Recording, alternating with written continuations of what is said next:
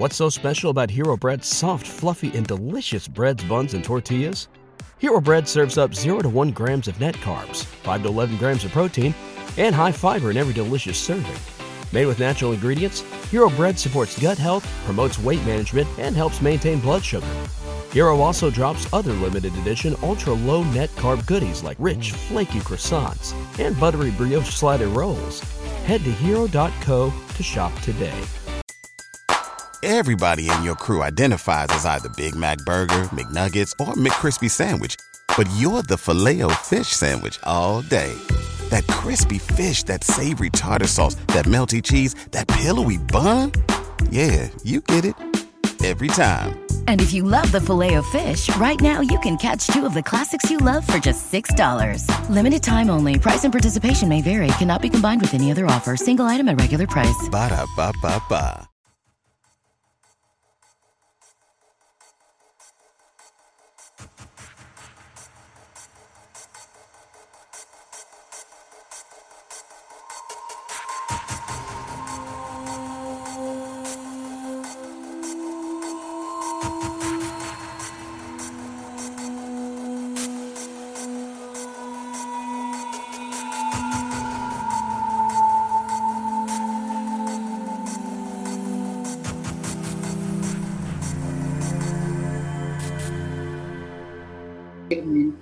Dai, andiamo. Eccoci ragazzi e ragazze carissimi, siamo live, centonove settimane, che voi l'abbiate voluto o no. Oggi siamo con Laura Mango, Verusca e Omar a parlare di fantascienza e fantasy lesbo femminista con tutte le combinazioni lineari e non. Ringraziamo intanto Jack che è collegato, Cuni, Omar, vabbè, Omar, Jack O'Lantern, Simone Leddi, Michele Sessa, Cuni e così via, e tutti quelli che poi ci ascoltano offline e online. Ringraziamo soprattutto Laura Mango, che è una giovane libraia in, eh, dolorante, no? Perché tu c'hai un blog, I dolori della giovane libraia, eh, e tra l'altro molto signorilmente quando ci siamo sentiti non ci avevi detto assolutamente che c'è anche due libri di, di vignette su Amazon, eh, che, che, che, che, che diciamo fanno da contorno al blog. Il blog è molto interessante, un sacco di articoli e così via, e, e anche un nutrito gruppo Facebook, eh, con più di quattordicimila follower, soprattutto citi Indiana Jones tre, eh, che è l'ultimo film fatto appunto da Spielberg su Indiana Jones, e va bene, e tutto ciò... ah, anche, anche, salutiamo anche Valentina e poi la parola a voi madame. Noi, dato l'argomento, cercheremo di stare il più zitti possibile. Ci manca solo che facciamo mansplaining sulla fantascienza lesbo femminista. Allora, parecchi, diciamo, parecchi articoli di Laura, poi, eh, o meglio, parecchie delle cose che Laura dirà, poi potete ritrovarle per l'appunto anche sul suo blog, e se seguite la sua pagina Facebook, appunto Laura comunque non è scevra di consigli e, come dire, di recensioni, magari brevi, dato il formato Facebook, però comunque ci sono parecchie segnalazioni molto utili. Io vorrei riuscire a starci dietro, ma non ci riesco, perché appunto la vita vera è tutte quelle cose belle lì. Però comunque, allora, quello che Laura, diciamo, l'ho, l'ho invitata io, nel, perché comunque quello che mi piace di Laura è che è una book blogger onesta, nel senso, rispetto a tante altri, a tanti altri personaggi, il montaggio di Laura è che effettivamente eh, segnala solo quello che le piace, a prescindere se è la cosa di moda o non è la cosa di moda. Infatti fa molti ripescaggi anche per noi appassionati di libri, di cose trovate magari mh, al mercatino dell'usato, di libri tra i vecchi, difficili da trovare, che però comunque catturano il suo interesse. E un'altra delle cose che ci piace di Laura è chiaramente che comunque Laura è di, eh, nerd come noi, e quindi è comunque anche appassionata di tanti fantascienza, è fantastico, e horror. Sappiamo benissimo che le feste di Halloween di Laura sono ormai leggendarie, e quindi le, le lascio la parola per iniziare questa sua mini rassegna di libri e autrici eh, femministe o lesbiche o femministe e lesbiche. Vai Laura, sei tutte noi. Okay, gra- grazie a tutte, tutti, tutto, come si dice adesso in, in modo ricomprensivo. Faccio solo un aggiornamento sul mio curriculum vitae, nel senso che io non faccio più la libraia purtroppo da qualche anno, sono tornata al piano A, che non era molto più ricco, cioè faccio l'archivista, e però no, la libreria rimane sempre nel mio cuore. E, no, lo volevo dire per onestà intellettuale. Allora, eh, no, veramente grazie per avermi invitato, perché parlare di libri di fantascienza, horror, fantasy sono un pochino meno ferrata, ma cercherò di dire qualcosa. No, è veramente una cosa che mi piace tantissimo. Tra l'altro negli ultimi due o tre anni ho visto che questa cosa è tornata di stramoda. Eh, io ho scritto un paio di articoli qualche anno fa e ancora era pre-racconto dell'ancella, prima che facessero la serie, e ancora insomma non, non erano tornate alla ribalta. Diciamo che la domanda forse diciamo che serpeggia è: che cos'è la fantascienza femminista? E, diciamo che allora c'è un grande equivoco, molti pensano che la fantascienza femminista sia Eh, la fantascienza che ha una protagonista donna forte, eh, che non si capisce mai bene cosa vuol dire, cioè, immagino una donna che non si fa salvare da, dall'eroe di turno, che comunque compie qualche azione attiva. In realtà la fantascienza femminista propriamente detta diciamo che è una variante della fantascienza sociale, cioè prende un po' le criticità del ruolo della donna, del del ruolo della donna in un contesto patriarcale come è tuttora, ma come era ancora più forte negli anni più o meno sessanta settanta, quando è esplosa, e insomma ne trae delle trame di fantascienza cosiddetta speculativa, cioè cosa accadrebbe se. E voi fermatevi se c'è qualsiasi domanda, mi sembra no, stranissimo no, fare un monologo. Saluto solo Luca, son, Sammy e Corrado P che si sono uniti a noi nel frattempo. No, no, vai, vai, appunto, dato l'argomento, appunto, io al massimo posso citare Ursula Le Guin e Marion Zimmer Bradley, ma ci arriveremo. Però la cosa dell'archivio poi mi interessa particolarmente, perché poi anche la, il lavoro ad archivista deve essere una figata pazzesca, cioè eh, sì, non so se ci vuoi. Eh, eh.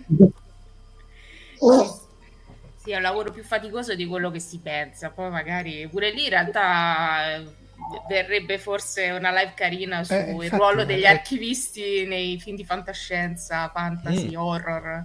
Sì, beh, anche in Guerre stellari, in quella, in, anche in Indiana Jones un po' meno, c'era la biblioteca, però eh, in Guerre stellari quello andava lì e dirgli: ma ci manca un pianeta, dovrebbe essere pieno di cloni. Eh. C'è anche Warehouse tredici, dove di base loro sono poi archivisti, nel senso che questo enorme archivio di uh, manufatti appunto fantastici, mitologici eccetera, e devo dire che è molto, una serie molto godibile, perché non si prende troppo sul serio, sì, sì, sì. Però comunque è fatta bene, è fatta come si dice con amore, e oltretutto c'è Brent Spiner che fa il cattivo, quindi è assolutamente imperdibile solo per quello. Citano anche Zafon qua come, come, come archivio delle... Poi c'è eh, Borges, vabbè.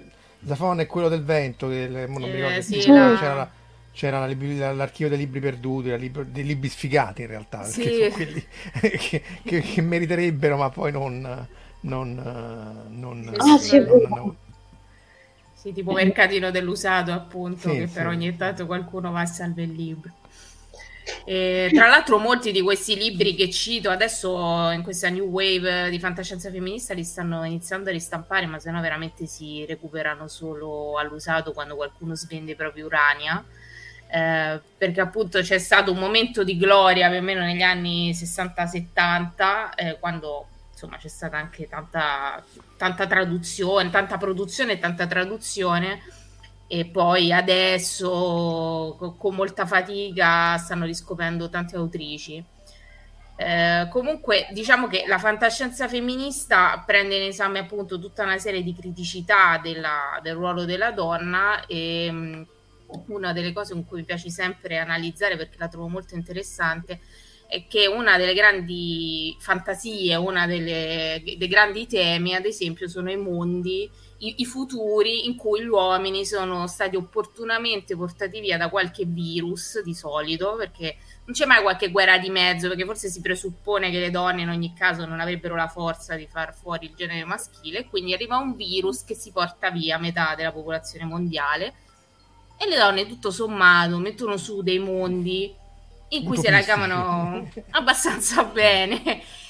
C'è, uno, c'è proprio uno dei primi romanzi di fantascienza proprio scritti da una donna, che è Terra di Lei, di Charlotte. Adesso dirò, come ho detto all'inizio, okay. Io su, sono pessima per le date e eh, anche se ho fatto una libraia sono pessima anche per eh, i nomi e cognomi degli autori stranieri.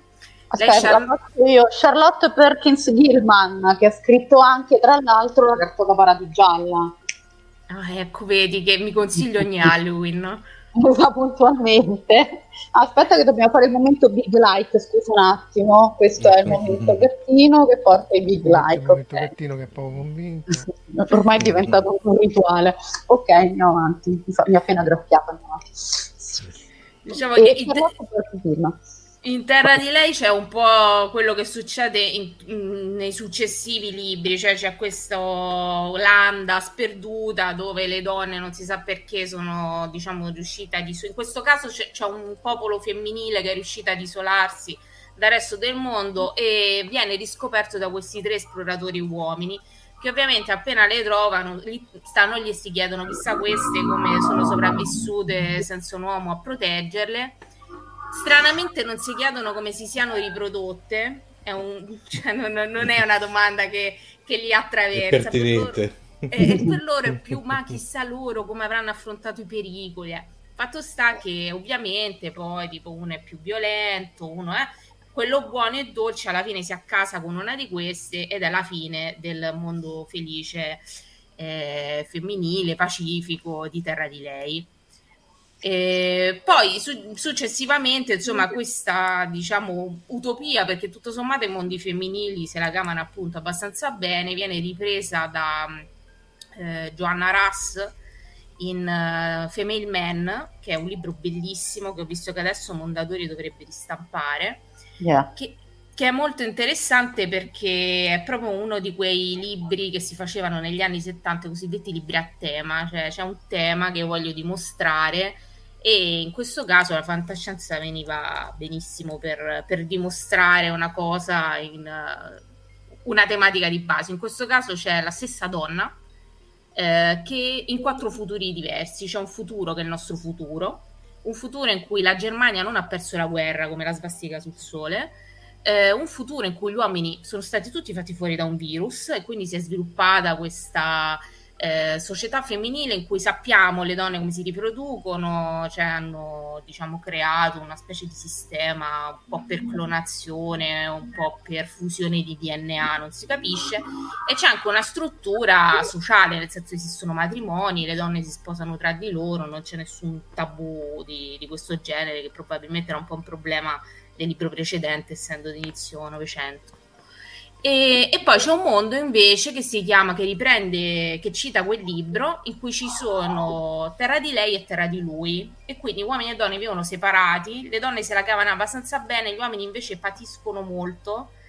E questo io devo dire che è molto interessante, perché quando ho fatto la diretta con Giuliana Misserville, che è una studiosa di fantastico che ha fatto un libro con Mimesis chiamato Donne e Fantastico, è venuto fuori che a nessuna di noi veniva in mente invece un una libro di fantascienza in cui in realtà esiste un futuro abitato solo da uomini.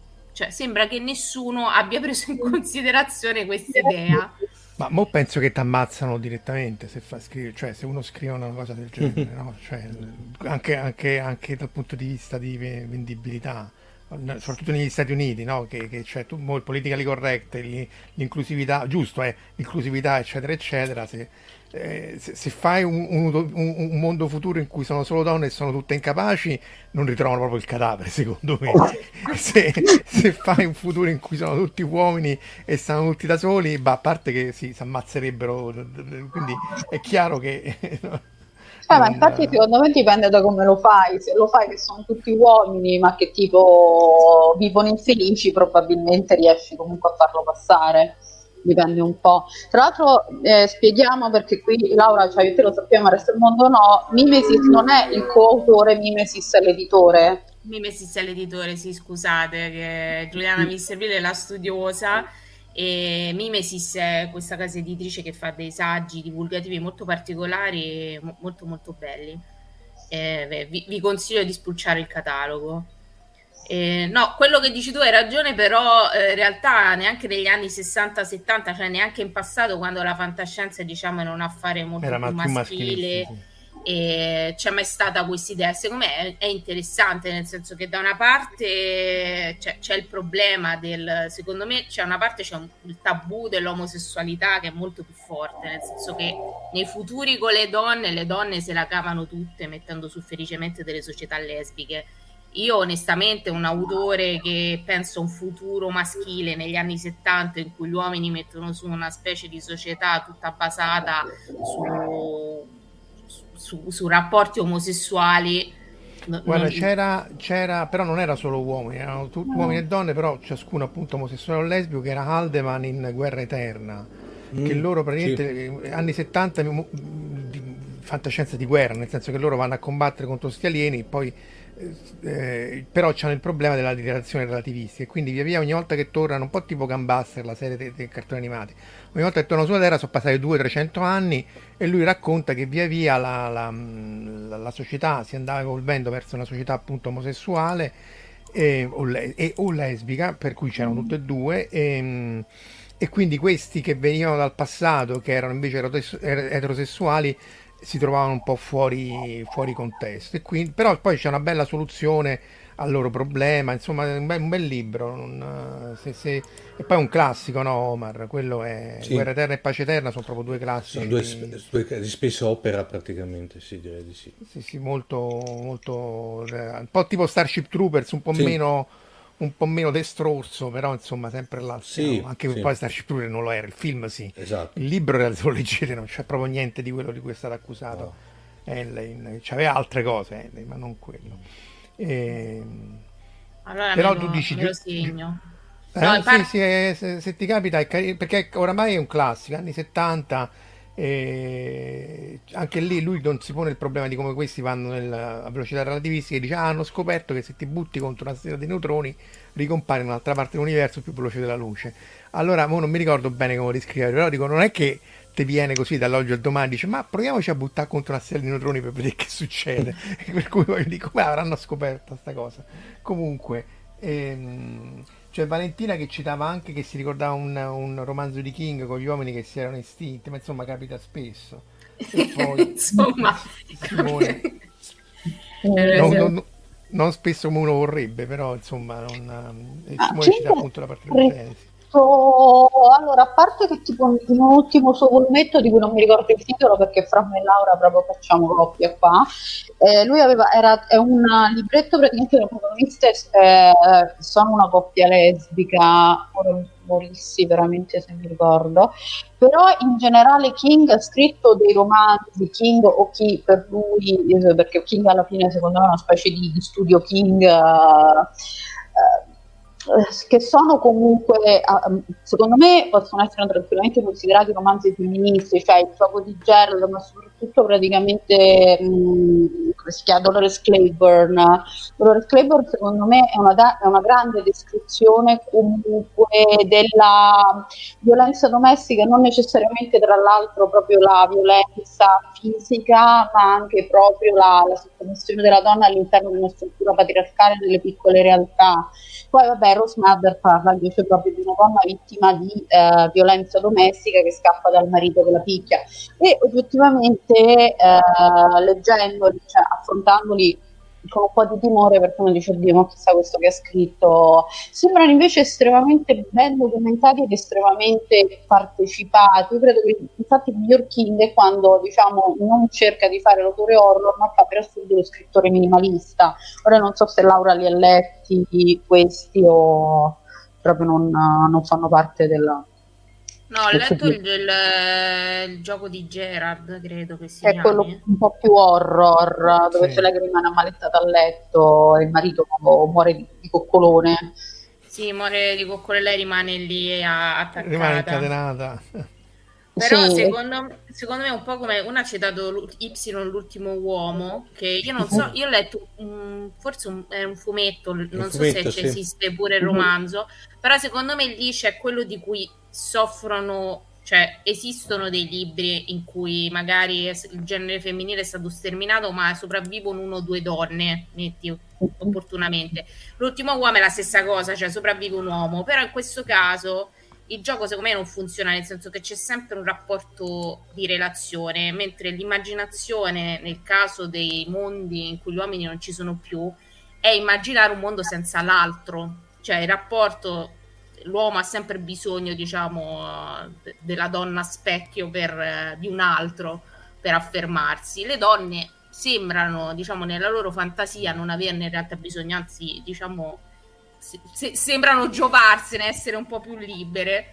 E infatti di solito quando arrivano gli uomini in questi felici mondi del futuro, eh, è sempre un, un, grande, un grande problema. C'è anche un libro di James Tiptree Junior che forse voi conoscerete, un racconto lungo, forse conoscete lei, che per molto tempo è stata creduta un lui, che è Alice Sheldon, detta James Tiptree Junior, che è Houston Houston Ci Sentite, che parla sempre della stessa cosa, cioè questi tre uomini che scoprono questo gruppo di donne, eh, questa popolazione solo femminile che si riproduce loro per clonazione. Loro all'inizio non capiscono bene perché alcuni gli sembrano che siano un po' più androgini, poi scoprono che in realtà queste donne, eh, hanno trovato il modo di rendere alcune di loro un po' più forti per fare lavori di fatica, e anche loro in realtà vogliono affermare il loro potere su di loro. Quindi di solito in, in, nelle, nelle, fa, nelle fantasie, nella fantascienza speculativa di, di questi futuri qui, c'è sempre il fatto che comunque la parte maschile vuole affermare il suo potere. Poi c'è sempre uno che è più buono, che sembra più o meno l'amico delle donne, che però, eh, diciamo, deve comunque soccombere insieme agli altri, perché può essere pure migliore degli altri, però, eh, sempre uomo è, sempre uomo è, quindi non sfugge alla sua, alla sua peccato originale. Senti, ma questa si, si, si fermava maschile perché se no non la pubblicavano, perché poi c'è stato anche questo problema delle autrici, mm. eh, soprattutto, cioè, negli Stati Uniti. In Italia c'è problema comunque, se, se, se, ma negli Stati Uniti appunto che la fantascienza era, era maschile, cioè non, non se, era molto misogina soprattutto all'inizio probabilmente, poi si è, si è, si, insomma si è eh, affermata, però eh, qui, tu mi confermi che qui il, il nome era maschile perché e altrimenti non. Di, di che anno è questo, Houston? Allora, questo, su, su di lei c'è una storia che adesso è molto interessante, che appunto fa capire quanto, cioè, per me, cioè, adesso c'è, molti dicono, continua a esserci l'idea che esista una scrittura maschile e una scrittura femminile, che è una cosa che mi manda al manicomio, perché secondo me non è assolutamente così, cioè esiste la scrittura, poi per carità potranno pure esistere dei temi, non dubito che la maternità, eh, per... Eh, diciamo forza di cose sia un tema di cui parlano preferibilmente le donne, però se escludiamo questi temi,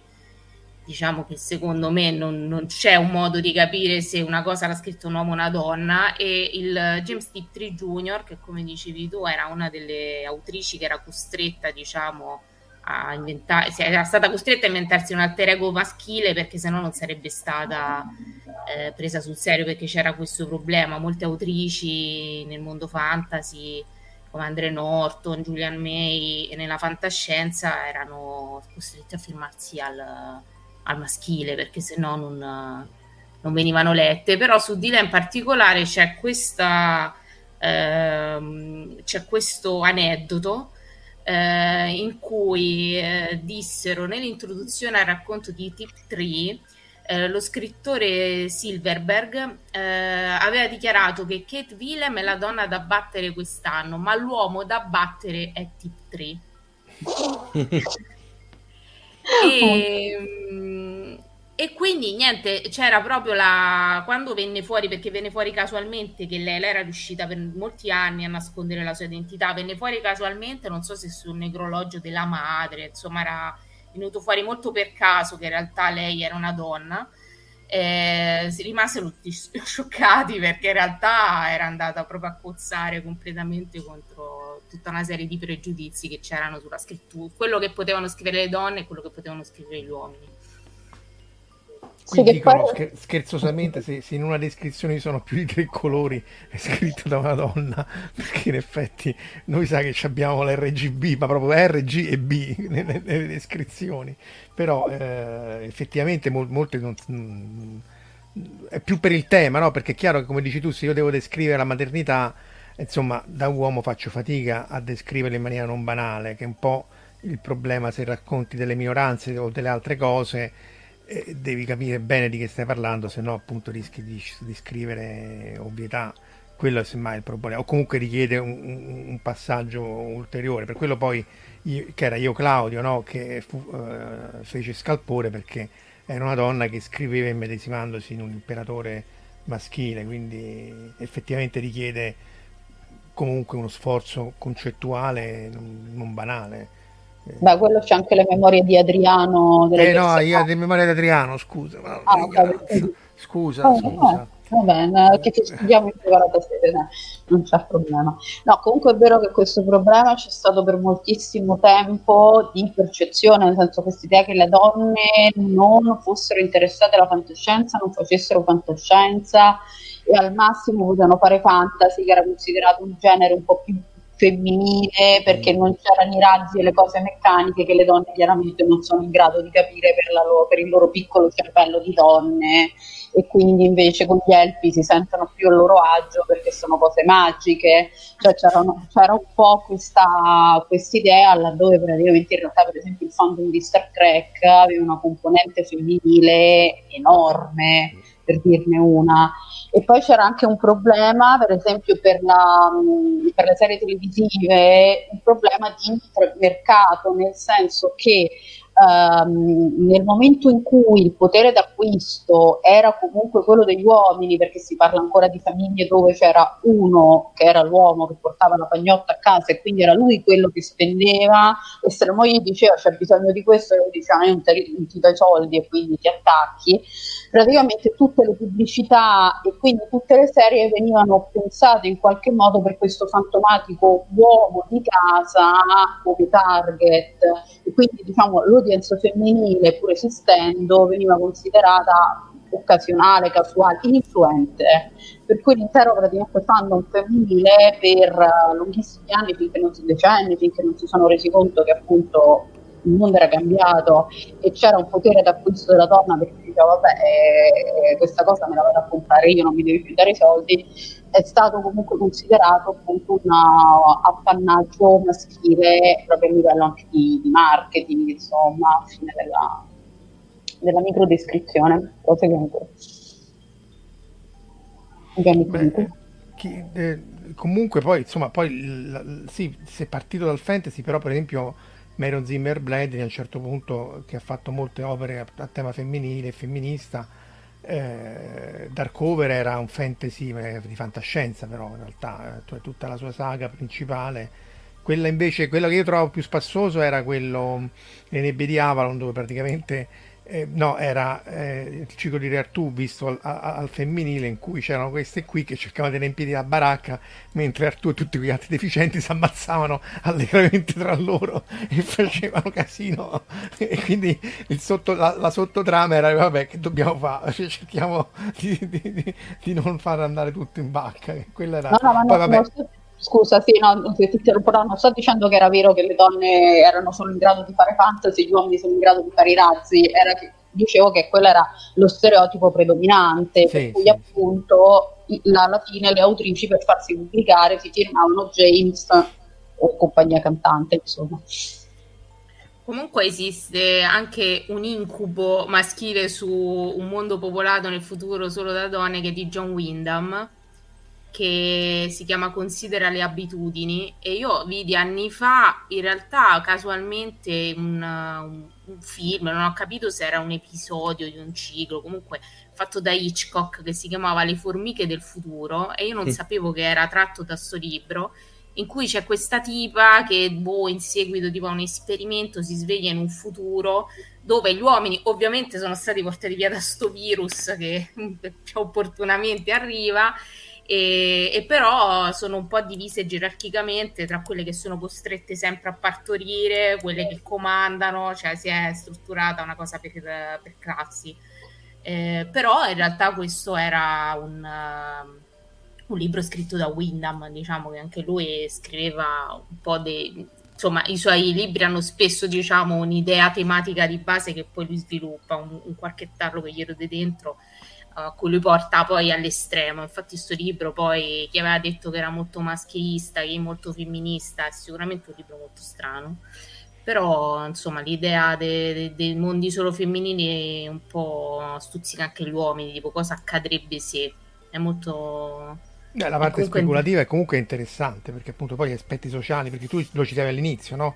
Quello che è interessante è la, la parte sociale, cioè poi è figo con l'astronave eccetera eccetera, ma è chiaro che se uno si avvicina a un tema femminista o, o lesbico è interessante per le implicazioni sociali e quello che poi ci insegna per il mondo nostro, perché poi eh, la fantascienza sociale quello è, no? Che succederebbe se fossero tutti ricchi, tutti poveri, tutti eh, per cui mh, anche il racconto dell'ancella che citavo prima, eh, quella è interessante perché eh, eh, se ne rivedono gli echi, eh, no, questo che è dell'ottantacinque mi pare, non, eh, una persona sì, sbagliata sia comunque... però... aspetta adesso controllo, intanto Laura eh... parla che controllo sì no però... infatti secondo me esistono altri, diciamo, cioè secondo me esistono tanti grandi temi della fantascienza femminista, però due diciamo più importanti sono questo del controllo del corpo, della riproduzione,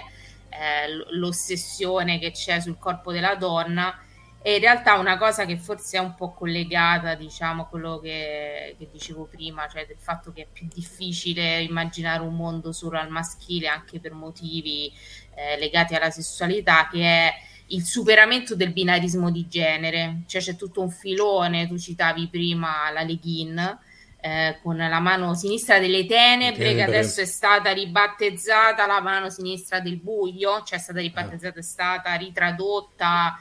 Io per carità ho letto le motivazioni, mi piacciono comunque più le tenebre, ammetto, commetto questo peccato di traduzione, e, che in realtà per chi non conoscesse la trama c'è questo inviato, adesso non mi ricordo esattamente dell'ecumene, comunque c'è un inviato sì, di una sorta sì, sì. di federazione galattica che deve convincere gli abitanti di questo pianeta chiamato Inverno a unirsi A, boh, politicamente alla, a loro. Diciamo che questo è, è, è la scusa per far arrivare questo tizio su sto pianeta, solo che su questo pianeta in realtà i, gli abitanti sono tutti ermafroditi più o meno, cioè sono in realtà mh, persone, umanoidi, umani, alieni umani, che però durante il, hanno dei periodi di eccitazione sessuale, insomma durante il mese che si chiama Kemmer, e durante il quale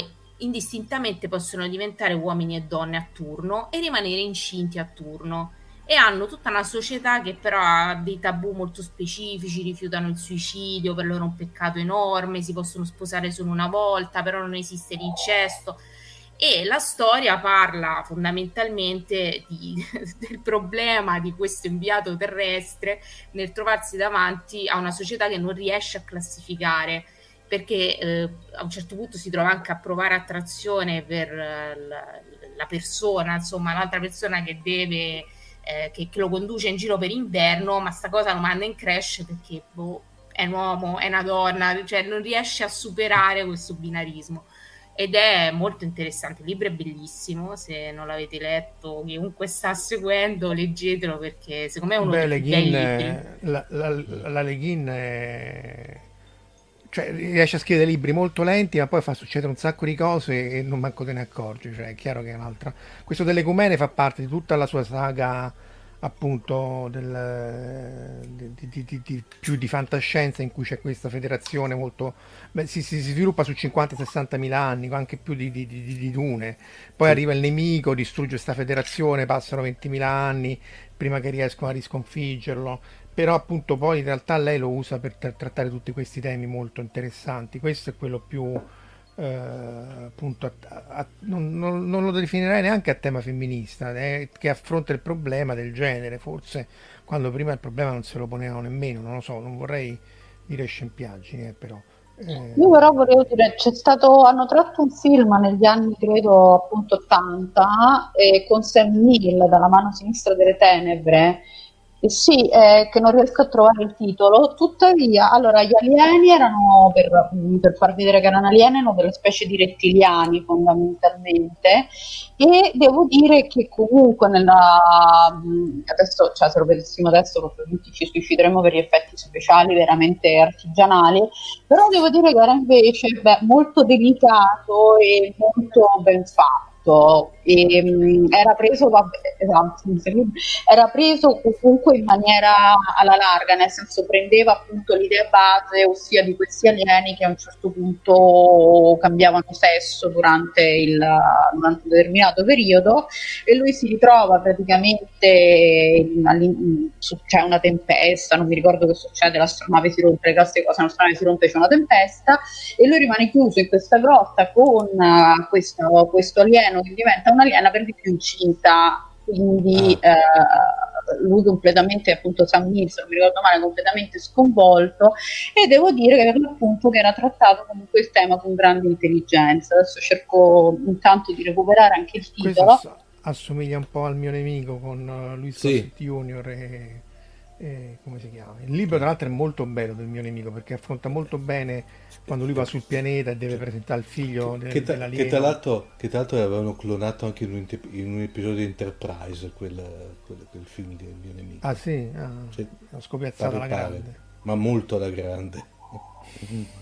Ma se vogliamo parlare di Star Trek, c'era comunque quella, in, nella serie originale c'è una puntata dove loro uh, arrivano su un pianeta di tutte donne, non so sì. se ti ricordi Omar, quindi c'era ma anche lì. Io, io mi ricordo quel, quel um, in, in The Wink of an Eye, eh, nel battito di quello che, quello che venivano accelerati, che loro vanno in, sostanzialmente ah. eh, che c- vanno in questa società matriarcale dove praticamente è governata da donne sostanzialmente.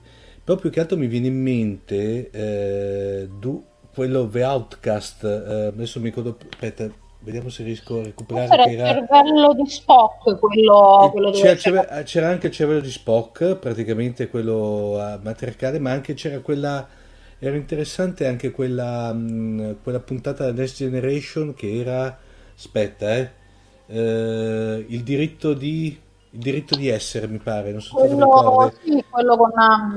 che c'era praticamente c'era il discorso del, del, della fluidità di gender, in cui c'era Picard, c'era Riker che si, esatto. eh, si innamora di, eh, di, di, di uh, adesso non so come di, di questa persona, e praticamente fa scaturire in lei la parte femminile, quando per loro è una sorta di peccato tutto ciò.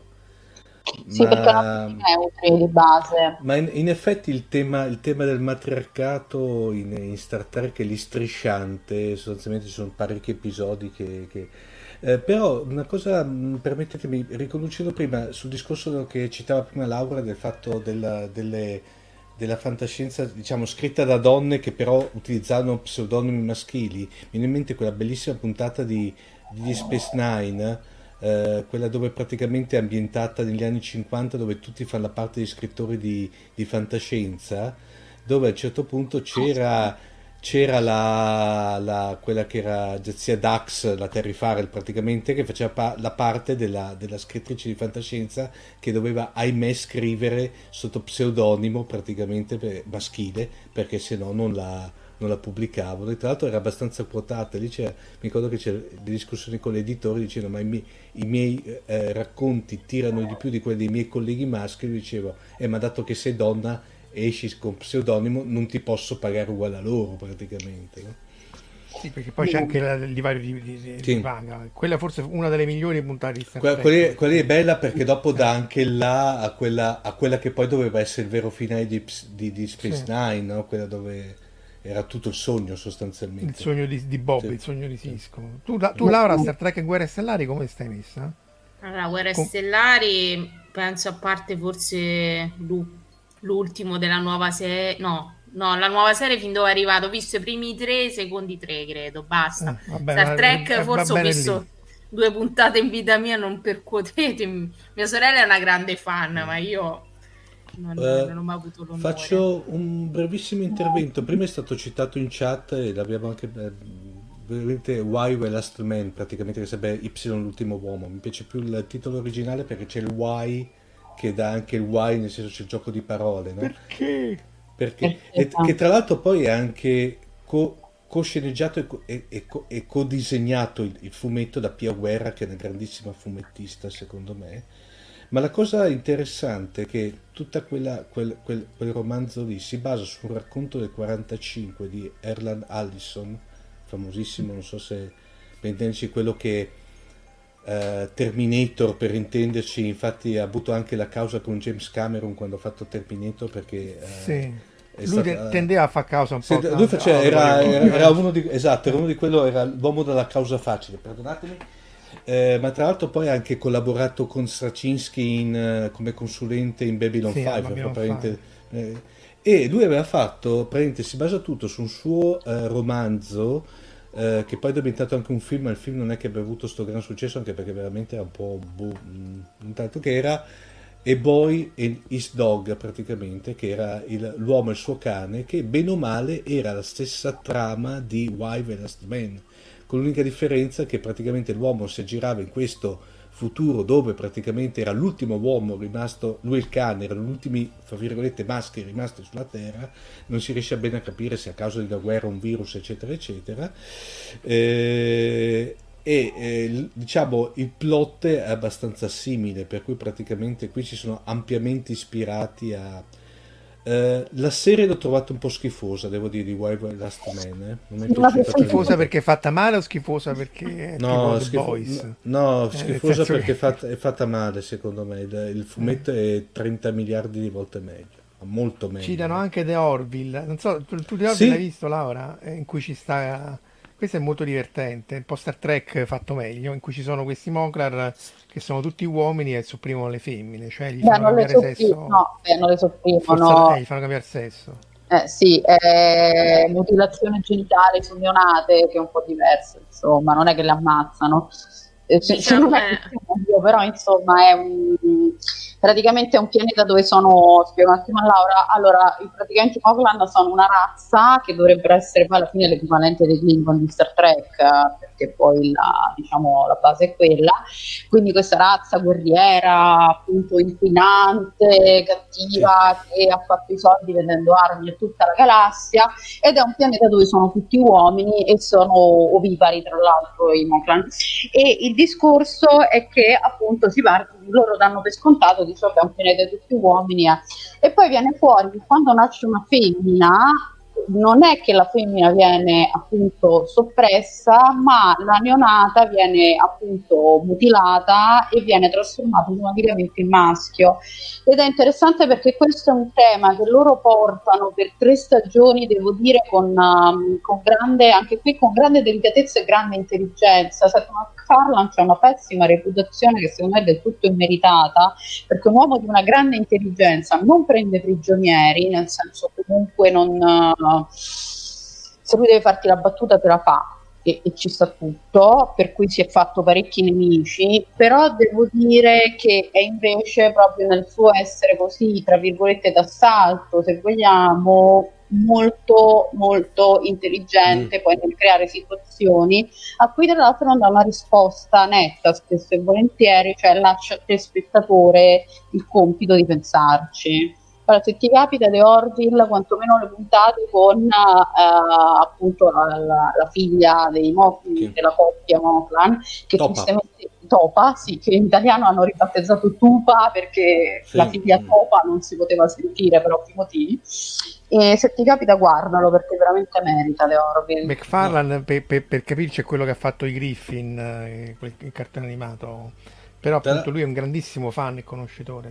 Tra l'altro in crescendo, perché è partita come veramente come una, una parodia di Star Trek, che secondo me sta invece diventando una serie veramente tutto quello che desideravamo da Star Trek, che non è diventato praticamente. Tutto quello che desideravamo dagli ultimi Star Trek, sì, dai, sì, sì. Non... C'è, tutto, c'è tutta la distruzione di, di, di Star Trek, Laura, che mo non stiamo...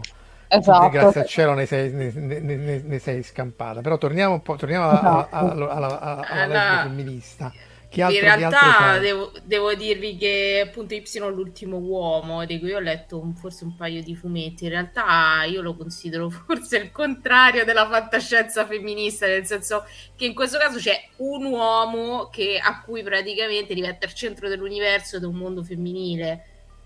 Mm. Immaginiamo al contrario cosa potrebbe mm. mai accadere, cioè mh, diciamo che questo forse, anzi è forse un sogno maschile più che una proiezione di una di un'idea. Ma, e, cioè, ma la, Laura, mh, c'era stato un, un equivalente che era La sopravvissuta, non so se lo conoscevi, no. Il fumetto che era di un francese, adesso mi, non mi viene il coso, che però lì era in un contesto un po' diverso in cui c'è questa ulti, ultima donna letteralmente sulla faccia della terra, però purtroppo il resto dei maschi sono androidi.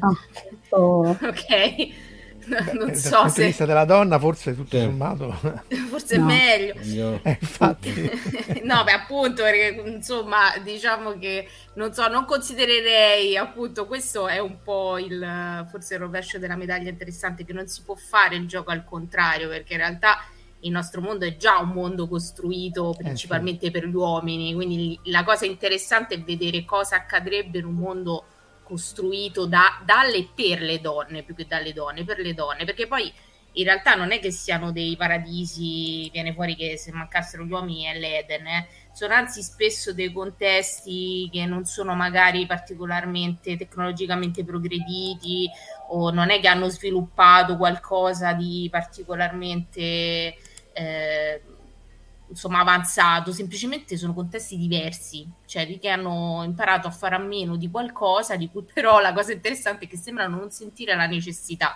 mentre non so se al contrario il gioco funziona, se non altro anche solo per la riproduzione. Diciamo che le donne facilmente dici vabbè, partenogenesi, clonazione, in qualche modo facciamo, gli uomini si dovrebbero ingegnare in qualche altro c'era modo. I gemelli con Schwarzenegger e Danny DeVito, no? No, okay, no, no, i gemelli eh, uno no, è vero. Che lui, no, i gemelli, lui, i gemelli. I gemelli che gli impiantano... Eh, è interessante, eh. Sì, ad esempio quella sarebbe effettivamente una distopia interessante. No, prima qualcuno ci dava Extraterrestri alla pari, sì, in relazione... E effettivamente quello è un libro che, come dici, dicevi tu, cioè quello è un libro che è uscito, non lo so se negli anni settanta, negli anni ottanta, comunque un libro senza vecchiotto. Io non lo so se uscisse adesso cosa potrebbe scatenare sul gender, oh mio Dio, cosa fate leggere ai bambini, ma in realtà era un libro che Bianca Pizzorno scrisse per dimostrare quanto in realtà la cultura fa, costruisce fondamentalmente ruoli di genere, cioè c'è questo... È del settantanove. Per chi non conoscesse la trama, c'è questo, c'è tipo uno scambio alla pari tra eh, bambini intergalattici, bambino terrestre va da qualche parte, arriva questo extraterrestre in questa casa terrestre, solo che eh, all'inizio pensano, non mi ricordo se all'inizio pensano che è una femmina, ma poi scoprono che è un maschio, perché è una... Uh, viene da una popolazione che, in cui si determina il sesso, si capisce di, di che sesso è la, la persona, di che genere d'appartenenza è solo più o meno quando c'ha dieci undici anni, e questo manda in crash genitori affidatari che prima la crescono una bambina, poi come un bambino, e, e fa vedere l'assurdità della cosa, perché fondamentalmente è la stessa persona a cui però un giorno fanno mettere la gonna, il giorno dopo gli dicono che non può giocare a una certa cosa, e, e mette forse con una cosa che adesso sarebbe un po' ingenua in evidenza un, la, la follia del predeterminare cosa un bambino o una bambina può piacere, cosa si deve vestire, e come si deve vestire. Però diciamo che noi stiamo avvertendo tutto il reflusso conservatore al riguardo, quindi questo libro sembra eh, il futuro, al- anzi altro che il passato, e molto molto bello, devo dire. Se, cioè molto bello, so, per ragazzi, ma io lo consiglierei da dar leggere ai ragazzi ma anche ai genitori, e così non fanno le bamboline a, a, alle femmine e gli astro, e astronavi ai maschietti, che, che, che è sempre no. stato il classico. Sì, no, eh, magari fanno pure, fanno magari entrambi o... No. lavorando sì, in libreria no, ho, visto, per tu, eh, eh, eh. ho visto dei vasti mondi, cioè genitori mm. che diciamo sono estremi in entrambe le parti, nel senso che mi ricordo che ah no, c'è una protagonista femmina, quindi il libro non può leggere un maschio perché non si sa. Uh. Eh, la copertina sembra più, più rosa, gialla e meno blu, quindi è per femmine perché non si sa, non lo so, magari sono libri di fantascienza. Ma questo è... ecco, no, questo è interessante, cioè co- come fanno? Ti vengono da te e tu gli consigli un libro e dici no, questo c'è la copertina troppo gialla, non lo prendo perché è da donne, questo, cioè, perché mi sa che tra te e Verusca avete visto cose che noi uomini, cioè noi umani non possiamo neanche immaginare, perché guarda, guarda mi sono capitate delle, delle situazioni che veramente li, cioè non, stai lì e fai vabbè non ti posso insultare però è dura, perché comunque veramente ti capitano delle cose tipo mi consiglia un libro però è una bambina eh, quindi deve essere una cosa rosa e tu sei fai papà ma se è una bambina falle leggere quello che gli piace, cioè io sto lì cerco di arginare tipo ah, che cosa piace alla bambina, le piacciono le storie fantastiche, le piacciono le storie d'amore, le piacciono le piacciono le cose di dinosauri, i budella che scorrono a sa- e cosa no no allora una cosa tipo sa piccole donne perché piccole appunto donne. È femminuccia e tu stai lì e ti immagini sta ragazzina che magari cioè sta lì che vorrebbe guardarsi in un libro di foto della Ferrari e le tocca buffarsi piccole donne nonna. Cioè è lo stesso viceversa praticamente, però devo dire che mi è capitato più perlomeno a me con gente che cerca libri per bambine rispetto a che per bambini, cioè per qualche motivo comunque c'è più questa esigenza di tra virgolette circoscrivere l'ambito di azione, di pensiero della, della femmina rispetto alla, al maschio, magari è solo una coincidenza per cui poi in realtà arrivano anche padri, non so se Laura ha lavorato di più in libreria quindi lei sicuramente ha una, un range più ampio di esperienze su questa cosa. Eh, ma allora in realtà no, devo dire che forse le scene più agghiaccianti le ho viste sui maschi. Una scena più, una delle scene più brutte che ho visto in libreria, ve lo giuro, mi piange il cuore ancora adesso. C'era questo bambino che ci avrà avuto quattro anni, la mamma, voglio dirlo, era inglese, quindi non possiamo neanche dare la colpa a genitori italici, la mamma era inglese ma probabilmente viveva in Italia, io lavoravo a Milano tra l'altro, quindi neanche profonda provincia, e sto bambino poveretto voleva un libro sulle fate.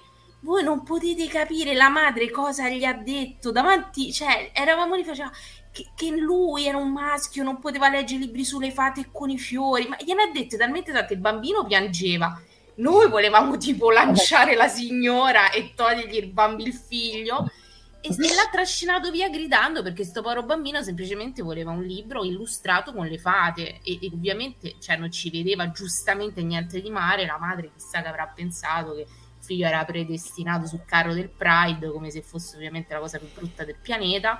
Però cioè, sono cose che comunque mh, quindi come te, non ha potuto rovina, leggere è un quel... trauma un trauma un trauma infantile che non ti non, non ti sì. dimentichi tu, tu bambino intendo dire sì, minimo diventa neonazista questo eh, no vabbè com- come gli limiterà quello gli limiterà tante altre cose, mentre mi ricordo che fece un altro genitore a Bergamo, perché ho lavorato anche a Bergamo, venne in cassa, mi portò, ma non mi ricordo, forse un libro che era rosa, comunque un libro diciamo da bambine.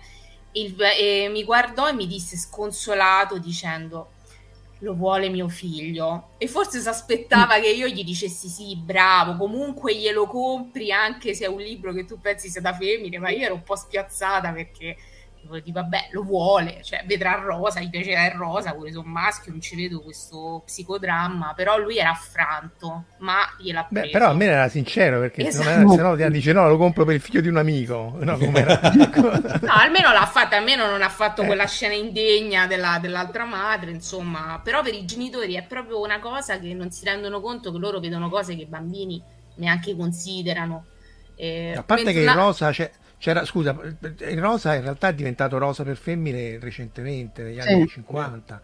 Eh, sì, scusa, dicevi? dicevi? No, invece no, un'altra cosa assurda che mi ricordo a proposito delle femmine, venne una volta una signora con i libri di Thea Stilton, non so se conoscete la cuginetta di Geronimo Stilton, il ah topo, no, solo eh. Geronimo, sono maschilista io. No, uh, c'ha sta cugina che è tipo eh. una reporter, però hanno fatto tipo tutti i grandi classici, tipo Piccole donne con Thea Stilton, quindi sti, to- eh. sti topi vestiti da... E venne sta ah, madre e mi disse...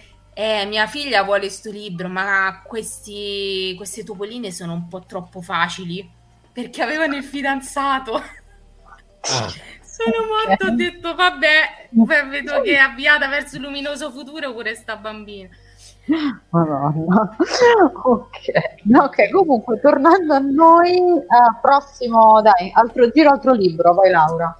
Altro giro, altro libro. Allora, aspetta che ho perso il, il filo del discorso sul binarismo. Eh? In realtà arriviamo finalmente alla nostra cara Marion Zimmer Bradley, che ha scritto, è una delle mie scrittrici preferite, secondo me il ciclo di Dark Over. Eh, io mi rendo conto a posteriori che forse appunto è un ciclo che soffre tantissimo di sempre di queste tematiche anni settanta che volevano essere dimostrate in modi... Eh? Eh, però secondo me lei scriveva veramente veramente bene, a parte alcune rare eccezioni tipo il ciclo del paranormale che era una roba illeggibile sempre secondo me, eh, però la serie di Dark Over, che infatti è un incrocio alla fine tra fantascienza e fantasy perché parla di questa navicella di coloni eh, terrestri che sognano di, di ricostruire una specie di, di Scozia medievale, cioè no c'hanno un incidente loro c'hanno sì, un incidente no. eh. Loro c'hanno un incidente, ma che, che succede? Che disgraziatamente la gente che fa l'incidente era avviata per fondare una colonia tipo di come quattro, cioè volevano fare una Scozia medievale nel posto ah, dove, ah, ah. dove arrivavano. C'hanno sì un incidente, cascano su sto pianeta che è un po' tipo inverno, un po' prende tantissimo dalla Le Guin, e, e quindi fondano fondamentalmente questa società ispirata alla Scozia del Medioevo, quindi eh, in realtà riproducono un mondo fantasy, però ci sono i poteri psichici e c'è tutto un contesto fantascientifico legato alla struttura del pianeta. E lei però in un uh, affron- cioè passa nei millenni, durante questi millenni ci sono delle strutture nobiliari, ovviamente fortemente patriarcali, però a un certo punto c'è un pezzo della saga, diciamo una trilogia che è La catena spezzata, I regni di Darkover e La città della magia, di cui non vi ho mandato la copertina, ma c'è, e che è proprio fantascienza femminista, nel senso che sostanzialmente riproduce... Dice che in questo mondo a un certo punto, appunto perché è un mondo molto patriarcale, molto, ci sono, c'è molta violenza sulle donne, c'è molta oppressione, si crea queste, queste comuni di donne eh, che si chiamano eh, libere amazzoni no? eh. di Darkover, e riproducono, soprattutto si vede tanto nei Regni di Darkover, che è una traduzione senza senso, mi pare che l'originale si, si intitoli La casa di Tendera, riproduce un po' quelle che erano le comuni femministe, cioè si vede proprio tanto, quindi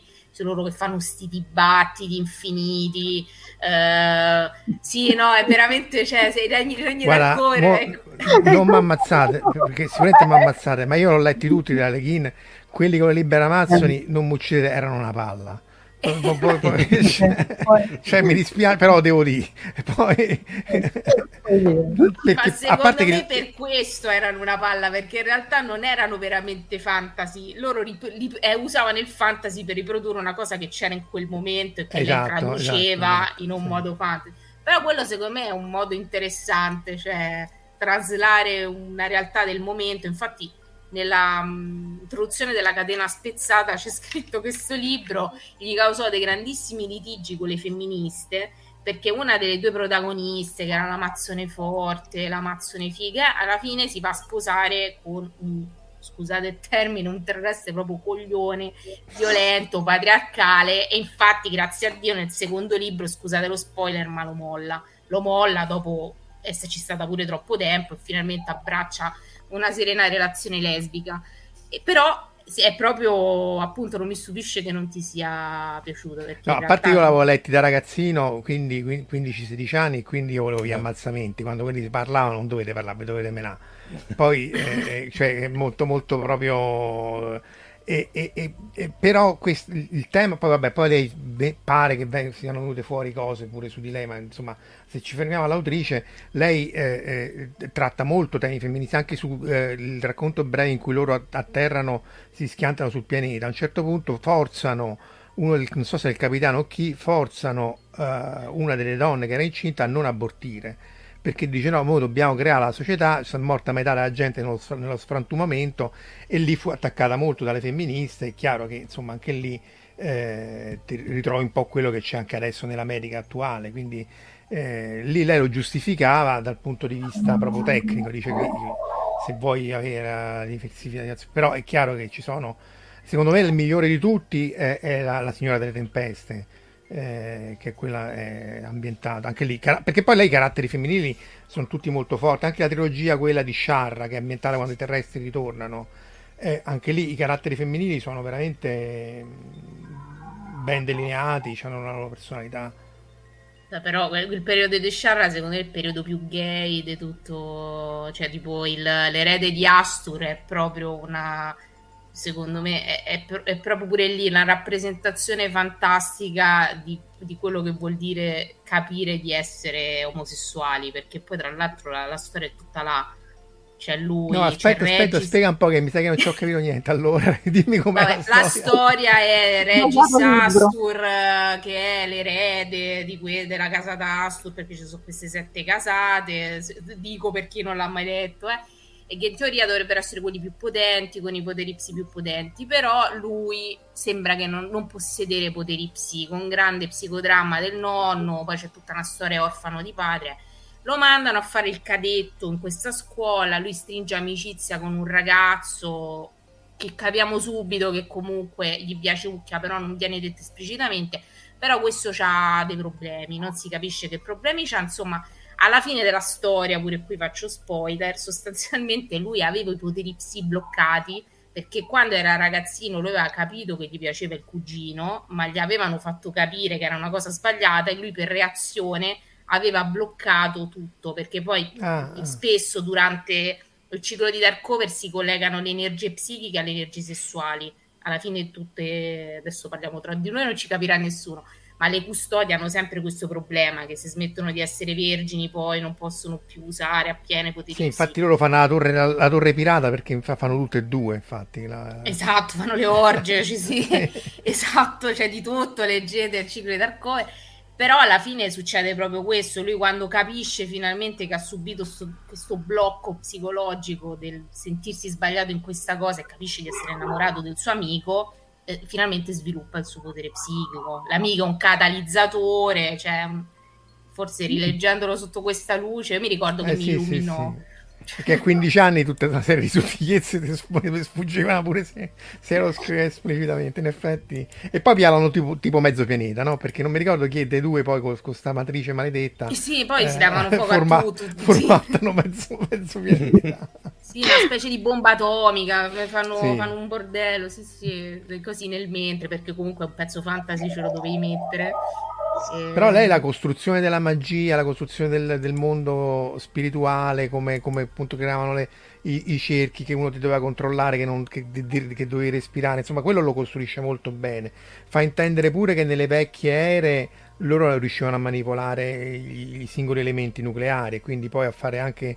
polvere radioattiva eccetera eccetera, que- quelli sono tutti aspetti che lei tratta tratta molto bene. E- è chiaro che però il tema suo fondamentale appunto era quello del sesso, anche in come si chiama in, nelle Nebbie di Avalon, lì c'è parecchio di, di, di, di, di, di, di questo aspetto qua, eh, però è anche vero che la non so perché io poi conosco solo questi due o tre, è una di quelle che poi in qualche maniera ha sdoganato il fantasy fantascientifico femminile, e la Le Guin era un altro livello, anche la come si chiama quella, um, Anne McCaffrey con uh, mm, i dragonieri di Perna, eh, sì. quel, quella, tut, lì sono personaggi femminili molto molto forti, descritti anche meglio forse che di Zimmer Bradley. Beh, c'è anche Tanit Lee, scusa che Tanit Lee da noi è poco conosciuta, anche se da poco hanno ripubblicato con um, nei Mondadori Draghi hanno ripubblicato un suo ciclo, però effettivamente era molto sottovalutata. E anche Tanit Lee oggettivamente ha prodotto sia fantasy che fantascienza di un certo livello, e devo dire che ha trattato appunto tematiche riguardanti la sessualità, anche praticamente la, l'adolescenza. um, Silver Metal Lover, che da noi è stato tradotto forse una volta e poi è sparito dalla circolazione, e de- dove parla praticamente di questi androidi da compagnia e di questa ragazzina che si innamora di un androide che poi vabbè ha un difetto di, di fabbricazione, per cui dovre- è un po' Romeo e Giulietta fondamentalmente, solo che lui è un androide, loro due scappano insieme perché lui dovrebbe essere distrutto e lei passa quindi praticamente una specie di uh, sviluppo psicocognitivo, perché lei passa dall'essere la figlia di una madre soffocante a praticamente doversi da un giorno all'altro emancipare, crescere e diventare una donna per salvare appunto se stessa e questo suo amore. E non faccio spoiler,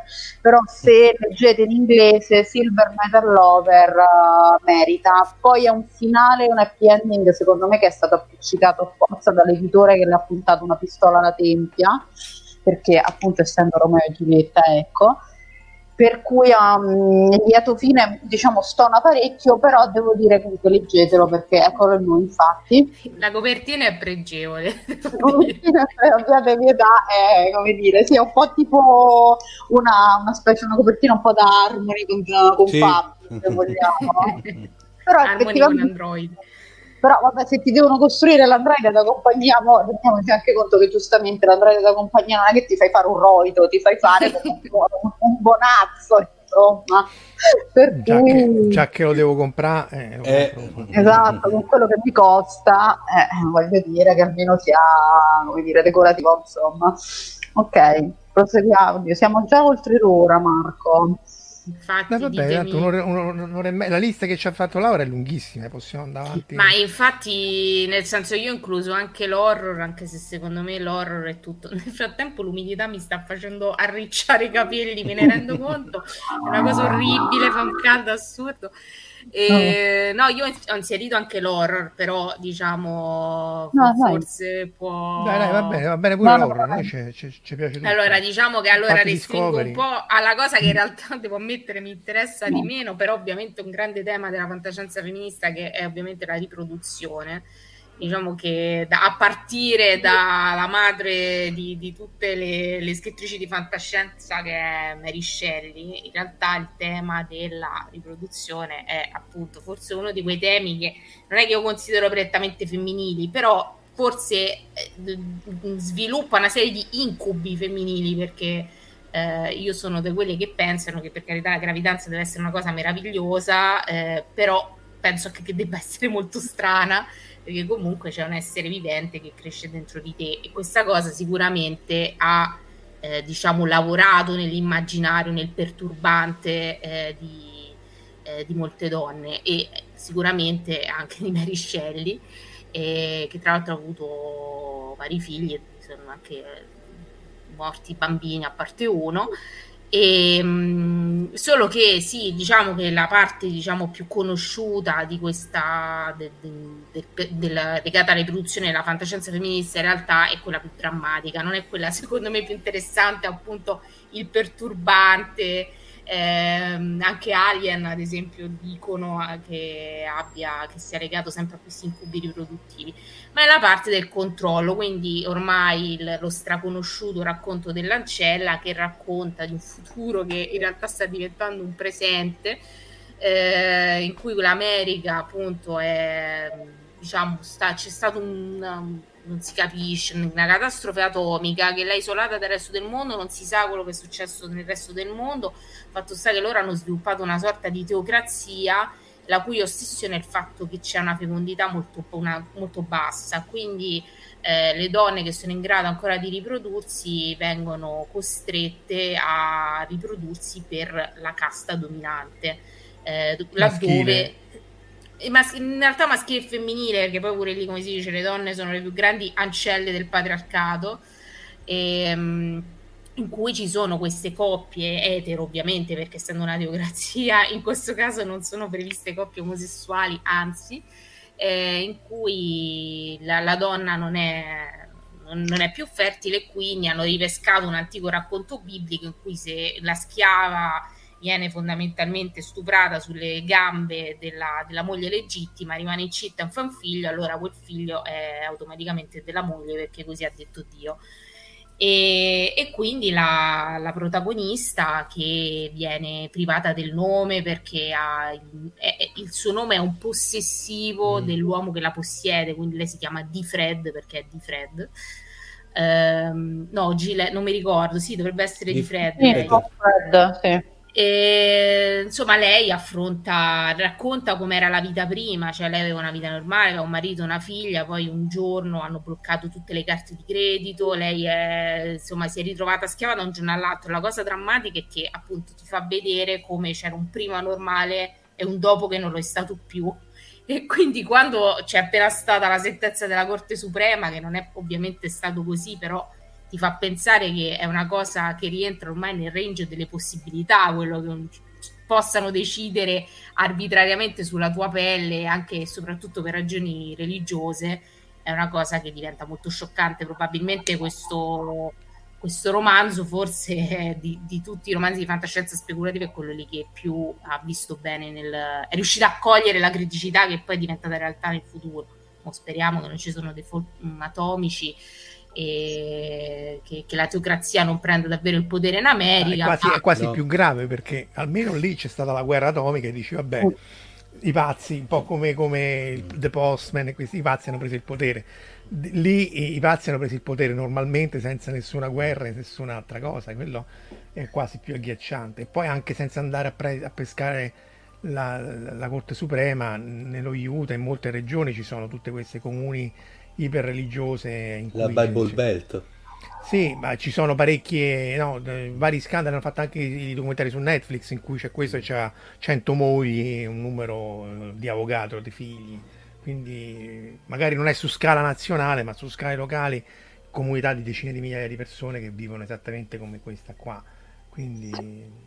Beh, comunque senza, prima ancora degli Stati Uniti, possiamo pensare all'Iran, dove effettivamente le donne da un momento all'altro hanno vissuto esattamente quello, eh, cioè da un giorno all'altro che potevi andare in giro, cioè, fare quello che ti pareva, truccare, minigonna, eccetera, e ti sei ritrovata praticamente all'interno di una, comunque di una situazione, di una dittatura religiosa in cui tu non contavi più come persona. Infatti dicono che la percentuale di, di donne che soffrono di depressione è chiaramente, cioè, volata così fino al cielo, perché da un giorno all'altro ti hanno tolto tutto. Tra l'altro l'ancella l'hanno anche bandito da parecchie biblioteche comunali americane e così via. Atwood mi pare che ha fatto un'edizione ignifuga, se non ricordo male, perché visto che volevano bruciarlo, dice, eh, faccio un'edizione da seicento dollari, perché pure pure è furbacchiona. Eh, che però è, è, è ignifuga, quindi c'è un'edizione di Fahrenheit quattrocentocinquantuno ignifuga. Sì, anche quello è grande, grande. Chiedono libri, titoli più recenti. Eh... Allora, titoli più recenti, allora eh, sì, secondo me c'è un libro che è uscito qualche anno fa che si chiama Solo per sempre tua, di Louise O'Neill, Eh, che è uscito per la collana Young Adult, mi pare del Castoro, dovrebbe essere Hotspot, che sembra un po' il seguito del Racconto dell'ancella, nel senso sembra il racconto della, quello che è successo a quel mondo, mm, che ne so, qualche decennio dopo, perché parla se, di queste ragazze che vengono cresciute in questo collegio dove fondamentalmente sembra, mo, passatemi la metafora, un collegio per beline, cioè queste devono essere, abituarsi a essere belle, eh, devono imparare a fare, devono essere magre, devono imparare a curarsi, però non, non si capisce bene per chi, per cosa. Loro sognano a un certo punto di avere un marito, a un certo punto si scopre, mo non voglio spoilerare troppo, che loro vivono in un futuro in cui in realtà le donne vengono cresciute in quel modo per un preciso scopo, ed è un futuro che secondo me lei, palesemente l'autrice, ha, si è ispirata al mondo dell'ancella, perché il futuro poi di queste ragazze somiglia al futuro delle varie donne nell'ancella, perché nel Racconto dell'ancella non è che le donne hanno vari ruoli, quelle lì al di là delle... Di, di quelle che fanno parte della classe dominante, ci sono quelle che sostanzialmente sono le marte, sono quelle che comunque servono per pulire, fare le colf, fare la, la spesa, quindi fare il lavoro di servizio e di cura, Eh, ci sono quelle che finiscono a fare le, le schiave ne, ne, ne, tra le scorie atomiche e, e ci sono appunto le, le ancelle. Più o meno le donne di Solo per sempre tua ricalcano proprio questo, eh, que- questi destini, quindi secondo me lei si è ispirata chiaramente, quindi lo, lo, lo consiglio perché è stato passato come young adult, però in realtà è, è decente. No, nel senso, secondo me è proprio fantascienza. Poi forse young adult perché le protagoniste sono ragazze, però cioè sono ragazzine. Perché, però... perché c'era un racconto dagli anni venti, no? Che è questo, cioè che queste ragazze vengono cresciute in un collegio perché e quindi combattono, sì. eh, per darla poi al principe austriaco, se non ricordo Oddio, male. Oddio, sì, è vero, non mi ricordo eh, che era tipo Oddio. corso corso per ragazze, o non mi ricordo, forse. Chi ci ascolta se lo ricorda. Eh, oh, forse eh. ho visto pure il film, un film sì, sì, orribile film. Con Eva Grimaldi, dico solo questo.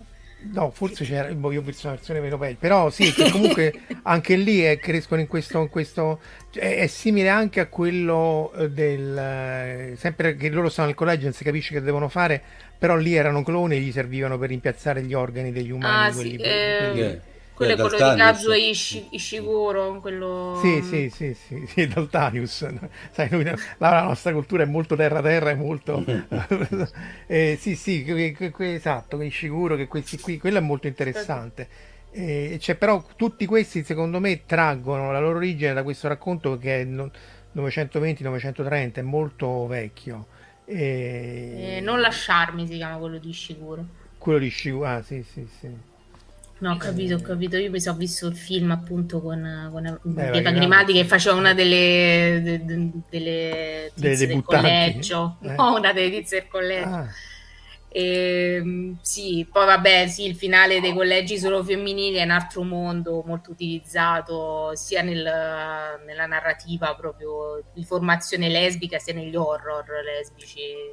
Perché ovviamente sono micromondi femminili. Ah, e raccontaci un po' dell'horror lesbico, perché figo. Ah, allora, l'horror lesbico, diciamo che la, la mia grande passione personale è vabbè, quello che è il mostro lesbico per eccellenza, che è la vampira, che in realtà nasce proprio come, come una, una creatura mostruosa lesbica.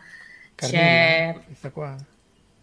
Questo. No, la prima ancora, prima di Carmilla, c'è, questo, eh, no. ecco, no, qui in questa edizione, esatto, c'è Christabel, che è questo poemetto di Coleridge di fine Settecento, che è un poemetto assurdo, purtroppo non si trova, io l'avevo trovato appunto in quell'edizione di stampa alternativa che hai mostrato prima, eh, perché non è facile da trovare, in cui racconta di questa ragazza che ha un fidanzato ovviamente, però una notte si addentra nel bosco, incontra un'altra ragazza che si chiama Ger- Gerardine, lei si chiama Christabel, e boh, la porta a casa, però questa è un po' strana perché si sente male vicino alle immagini sacre, eh, insomma è un po' particolare. Fatto sta che vanno a letto e, come si vede nel, nell'incisione, diciamo che consumano, e, e c'è proprio nel poemetto...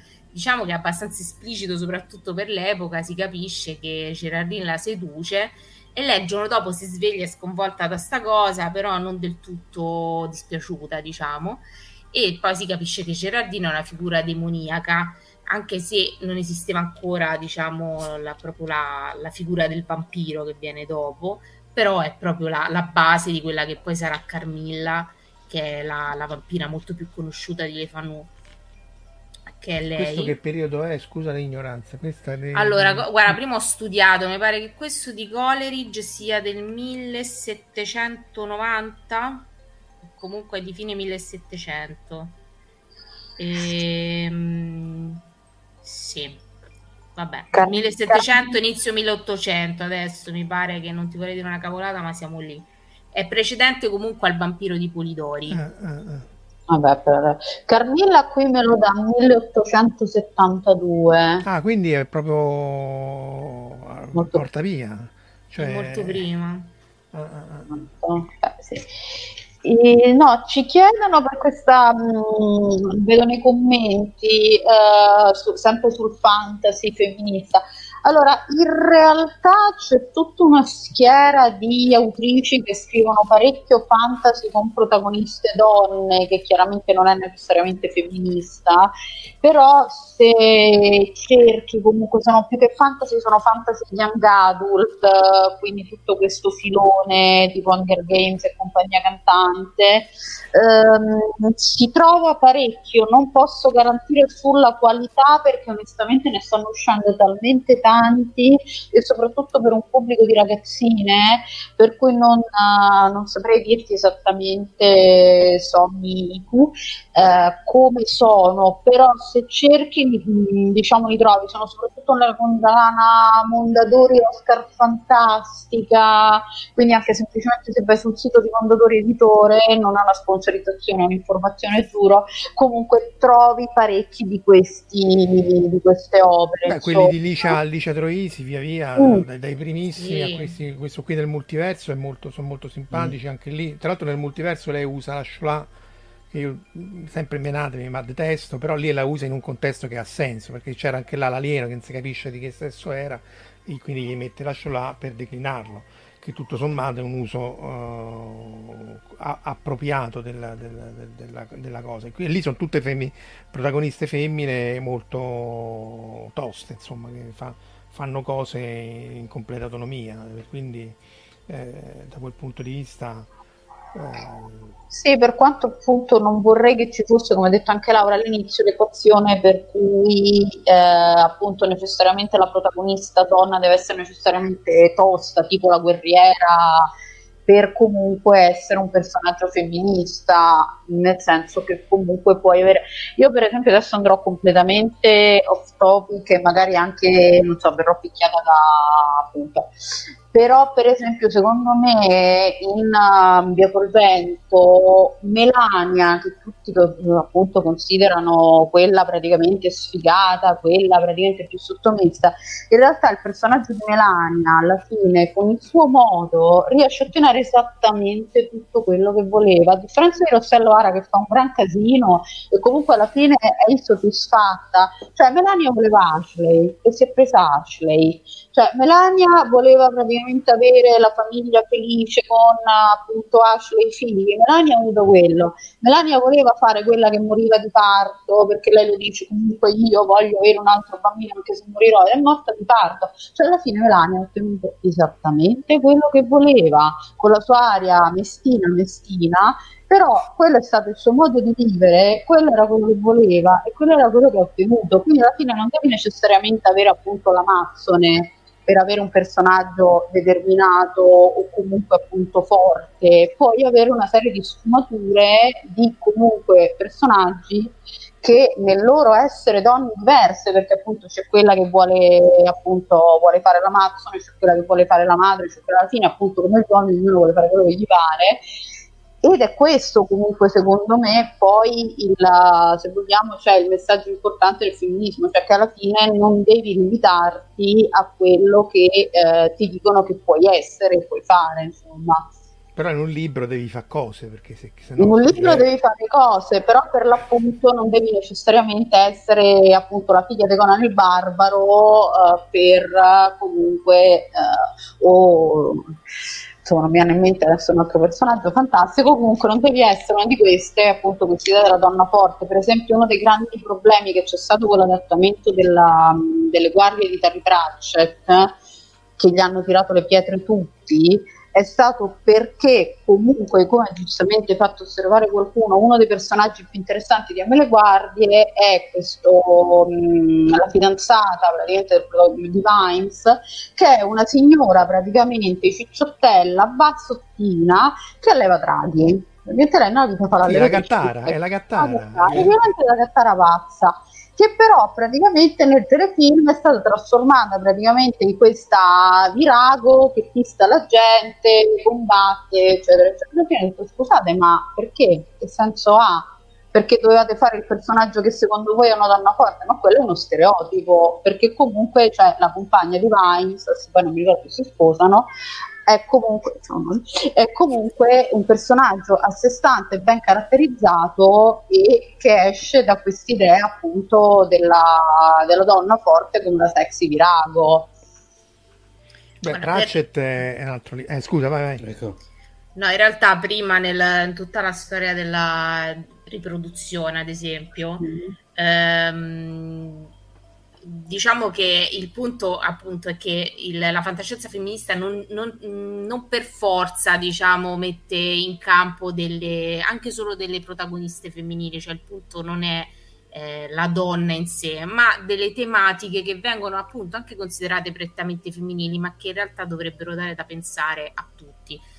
C'è un'autrice che non ho citato, che è Octavia Butler, che è una delle pochissime autrici di fantascienza eh, afroamericane, eh, che ha scritto il ciclo della Xenogenesi, si chiama. E, mh, io ho letto, purtroppo, adesso ad esempio lei è una di quelle che finalmente stanno riscoprendo, quindi stanno ristampando, ma di lei avevo trovato un racconto in cui sostanzialmente parlava di questa razza aliena, gli Oncali, che erano, diciamo, descritti come dei, tipo dei giganteschi millepiedi, per farvi capire, e per riprodursi però avevano bisogno di creare un rapporto simbiotico con altre razze. Ovviamente quando capitava, a un certo punto capita agli esseri umani, e loro hanno bisogno per sostanzialmente per riprodursi di inserire le loro uova nel, nel, nell'ospite simbiotico. Nel racconto eh, in realtà c'è questo ragazzino che viene prescelto per questa cosa dalla, dall'Oncali, e, però lei non vuole, diciamo, avere un rapporto di costrizione, cioè gli dice io non voglio farlo se tu non vuoi. Ovviamente è una cosa dolorosissima, è una cosa terribile, però il racconto descrive bene come però in realtà loro siano diventati interdipendenti, perché gli esseri umani non possono più vivere senza di loro e loro perirebbero senza la protezione di lei, ma al, al contempo lei non vuole imporsi. È interessante perché mette in scena due cose. Lei ovviamente aveva tra le sue, diciamo, i suoi topoi, tra le sue temi più cari c'era ovviamente il fatto, il tema della, della dominazione, di una, di, di una casta dominante che domina sull'altro. Ovviamente lei, eh, essendo afroamericana, batte moltissimo su, su questo punto. Eh, su altri libri è più esplicita, tipo in Legami di sangue parla di questa donna afroamericana che torna indietro nel tempo per salvare il figlio di uno schiavista, che poi si scopre che è il suo eh, bisnonno, una cosa del genere, quindi se non lo salva eh, lei non può nascere. Però appunto lei usa la fantascienza per raccontare tanti temi eh, che vengono magari erroneamente pensati solo femminili, come la riproduzione oppure la, la dominazione del corpo, che non riguarda solo le donne ma può riguardare, come nel ciclo della Xenogenesi, anche gli uomini. Quindi mh, la fantascienza femminista, bisogna stare molto attenti quando si pensa che ci deve essere anche per forza una donna o una donna forte, cioè il punto non è quello. Io purtroppo sono poco ferrata nel fantasy, è per quello che non l'ho nominato tanto, se non per la Bradley, quindi non mi vengono in realtà in mente. Io non so neanche se il fantasy si presta quanto la fantascienza, perché la fantascienza ti permette appunto di immaginare robe, passare sopra a cose, mentre il fantasy eh, io lo vedo personalmente molto più imbrigliato in, uh, in, in una serie di canoni che magari la fantascienza può, può speculare di più, ecco, rispetto al fantasy. Beh, dipende dal fantasy. Pratchett azzecca bene, no? Perché Pratchett fa tutta la descrizione della magia maschile dei maghi e quella femminile delle, delle, delle streghe, che però è divertentissima, appunto. E c'era lì, lì c'è la figlia di Conan, di Conan il barbaro, no? No, sì. e... ma lui però era un altro livello, insomma, è chiaro. Vabbè, Pratchett era, era sempre Pratchett, insomma. Laura, ho visto che hai messo anche un Loredana Lipperini che io non sono ancora riuscita a leggere, e giuro che c'era, l'avevi messo, l'ho visto nelle slide. No, ha fatto la prefazione al libro di Giuliana Misserville. Poi sì, so okay. che lei ha fatto un'antologia con il saggiatore che si chiama... Si chiama Porti qualcosa nelle slide, Marco, se non sbaglio. Non credo di averlo allucinato. No. Adesso se sto for- se, se di tutte le cose che posso allucinare, allucino Loredana Lipperini, con tutto il rispetto, un po' mi preoccupo però, perché... Oh mio Dio... Mm. No, se l'ho messo in realtà le scrittrici ah, della notte, qua. No, è sempre forse quello del fantastico, questa qua, la prefazione del fantastico. No, ce n'era un altro, ce n'era un altro. Giuro, l'avevo anche ordinato il saggio. Stai, se fai girare, ah, magari non era Lipperini, eh. Però era no, un saggio sulle donne nel fantastico, anche quello. No, ha scritto le, le, cioè, le scrittrici della notte, che è uscito per Insaggiatore, ma non ho capito se è un'antologia, secondo me, però non lo so. Sì, è un'antologia di racconti sì. gotici e fantastici. Sì, comunque ah qualcosa... no, forse tu dicevi, se no, quel libro Figurazioni del possibile, però non c'era Lipperini. Questo è un libro mm. che vi straconsiglio, se riuscite a trovarlo all'usato, perché sono gli atti di un convegno sulla fantascienza femminista che venne fatta alla Sapienza duemila anni fa, a cui io capitai per caso, ma veramente mi, ha, mi aprì gli occhi all'epoca. Era un convegno su due giorni in cui si è parlato di tutto, e appunto, se si legge questo libro, si capisce benissimo cos'è la fantascienza femminista, da una marea di spunti. Purtroppo eh, credo che sia difficile da reperire, perché è stato nel duemilasei, credo che l'abbiano stampato un anno dopo. E ristampatelo, se qualcuno sta ascoltando, mm, merita la ristampa. E... Okay. No, eh, qualcosa forse era colp- corpi elettrici, vabbè, oppure l'ho proprio allucinato. Okay. Eh, no, sì, tra i nuovi spunti che si possono avere, se qualcuno vuole leggere qualcosa di nuovo, c'è Ragazze elettriche, che è stato scritto da... Lei è la pupilla di dell'Atwood, si chiama Naomi... Oh, Dio mio, vedi, appunto, Ragazze elettriche. Alderman, ma lo so solo perché ho Naomi Alderman, sì. Mm-hmm. E, ed è interessante perché in questo caso racconta i rapporti di potere al concerto. Ci sono le donne che a un certo punto sviluppano una specie di organo che gli permette di dare le scosse, e quindi mm. i rapporti di potere si, si ribaltano. Gli uomini diventano la parte debole e le donne la parte più forte. Solo che è interessante vedere come le donne, cioè, non sono migliori, quindi approfittano di questa cosa, iniziano, non lo so, tipo a seviziare dei poveri ragazzini, ma al contempo ci sono magari delle società profondamente patriarcali, dove invece le donne attuano delle rivolte. Insomma, c'è proprio un ribaltamento eh, totale, è un enorme cosa succederebbe se... E, e poi vabbè, in realtà a me non, non è piaciuto particolarissimamente, perché lo trovo molto etero, cioè c'è stato duemila miliardi di donne, sono tutte etero, e, e sta cosa, boh, insomma, statisticamente non mi convince. E poi il finale, in realtà, poi secondo me non, non, non ha un finale particolarmente azzeccato, però l'idea è carina.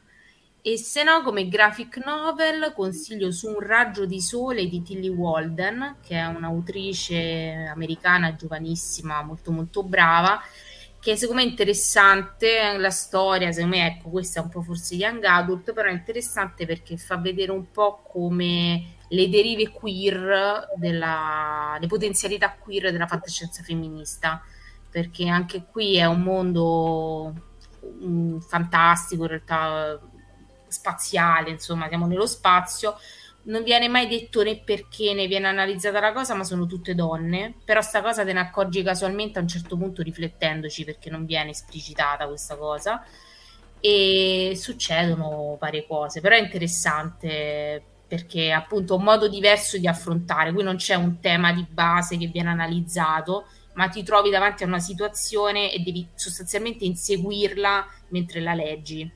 È interessante, è una cosa molto nuova, secondo me, una narrazione nuova, molto di questi tempi. E la storia, insomma, un po' forse troppo young adult. Lei è brava, ma insomma, eh, non fare di meglio. Lesbo, lesbo fantasy ne abbiamo, sono poco di parte, chiedono sempre Sommi.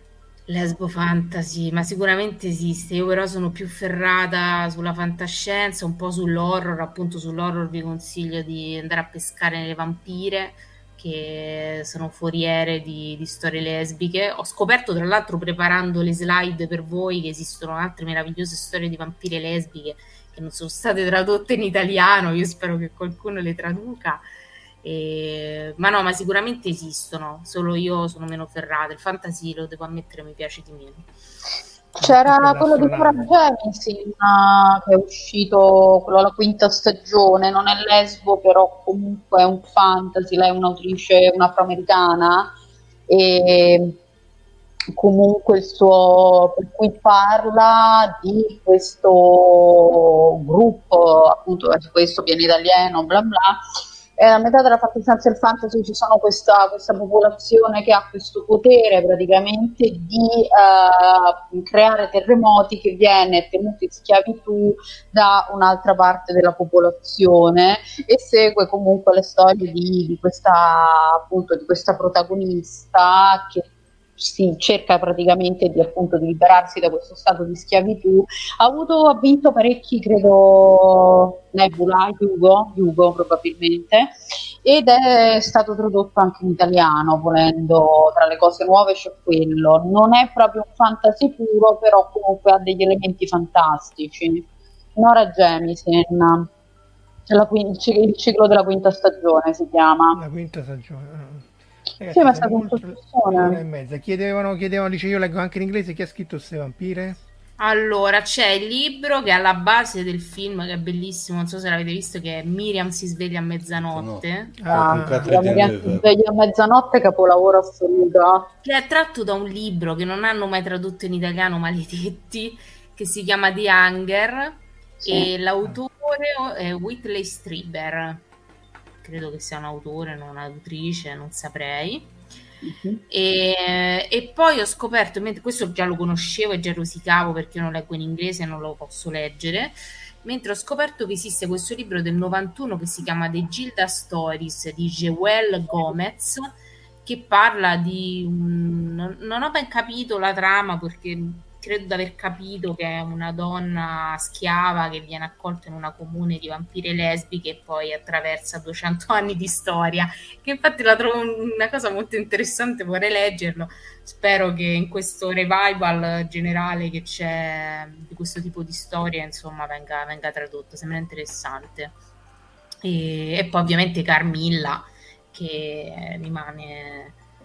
è bellissimo, rimane pietra miliare di tutte le storie delle vampire lesbiche, anche perché appunto decide che è il fine ottocento, quindi comunque c'è anche una storia, anche un contesto molto diverso quando è stato scritto, quindi, perché a me, insomma, per esempio mancava completamente, no? Carmilla Carmilla? eh, eh. E, ma... stupore generale.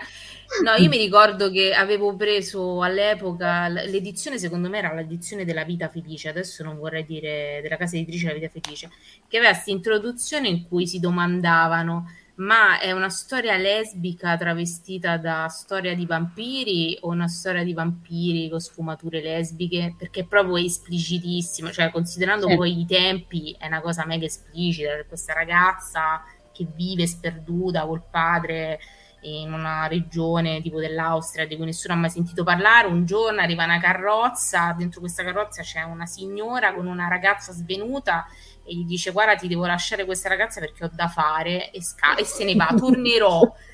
Gli lascia sta ragazza e questa qui, questa ragazza che è Carmilla, diventa super amica di quest'altra che si chiama Laura, che, è, che non gli pare vero di avere un'amica, solo che diventano molto più che amiche. E solo, e, e, però il libro è molto esplicito perché Carmilla gli dice: ti amo, voglio sempre stare con te, gli amanti devono sempre stare insieme, ci stanno de, delle storie, no, degli incubi notturni che però sono molto piacevoli, insomma, eh, succedono cose, poi alla fine arriva una specie di Van Helsing che risolve la situazione, ovviamente un uomo, e risolve una situazione di cui nessuno sentiva la necessità di risolverla, perché Laura inizia a deperire, però fondamentalmente è contenta, eh, tanto che alla fine, anche quando, diciamo, poi si scopre che Carmilla è una vampira, non credo di fare spoiler visto che si intitola Carmilla è una vampira, cioè, eh, comunque lei anche quando adulta la, la rimpiange e ogni tanto dice: mi sembra di sentire tipo dei passi, e spera sempre che lei che torna, quindi ne ha un felice ricordo.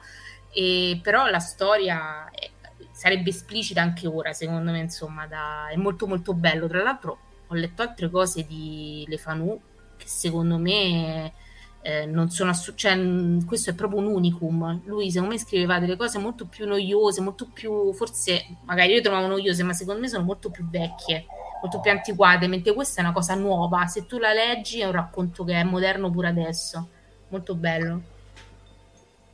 Tu ci volevi raccontare, io chiuderei con l'aneddoto su Hill House di Shirley Jackson, quello che ci avevi raccontato ah. privatamente, che quello secondo me merita come come problema di, di traduzione, tradimento violento della storia originale.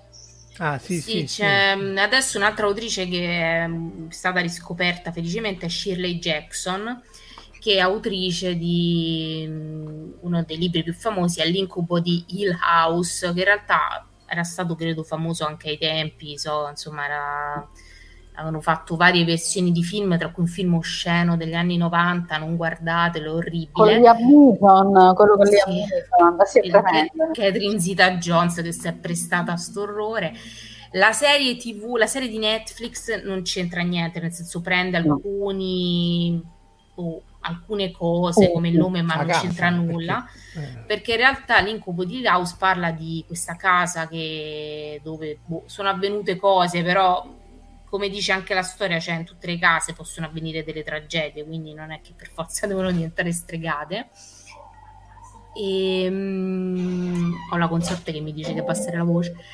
E niente, praticamente un dottore un po' pazzo di, decide di invitare tre persone che dovrebbero hanno manifestato poteri paranormali, eh, le invita a passare una no- delle notti in questa casa.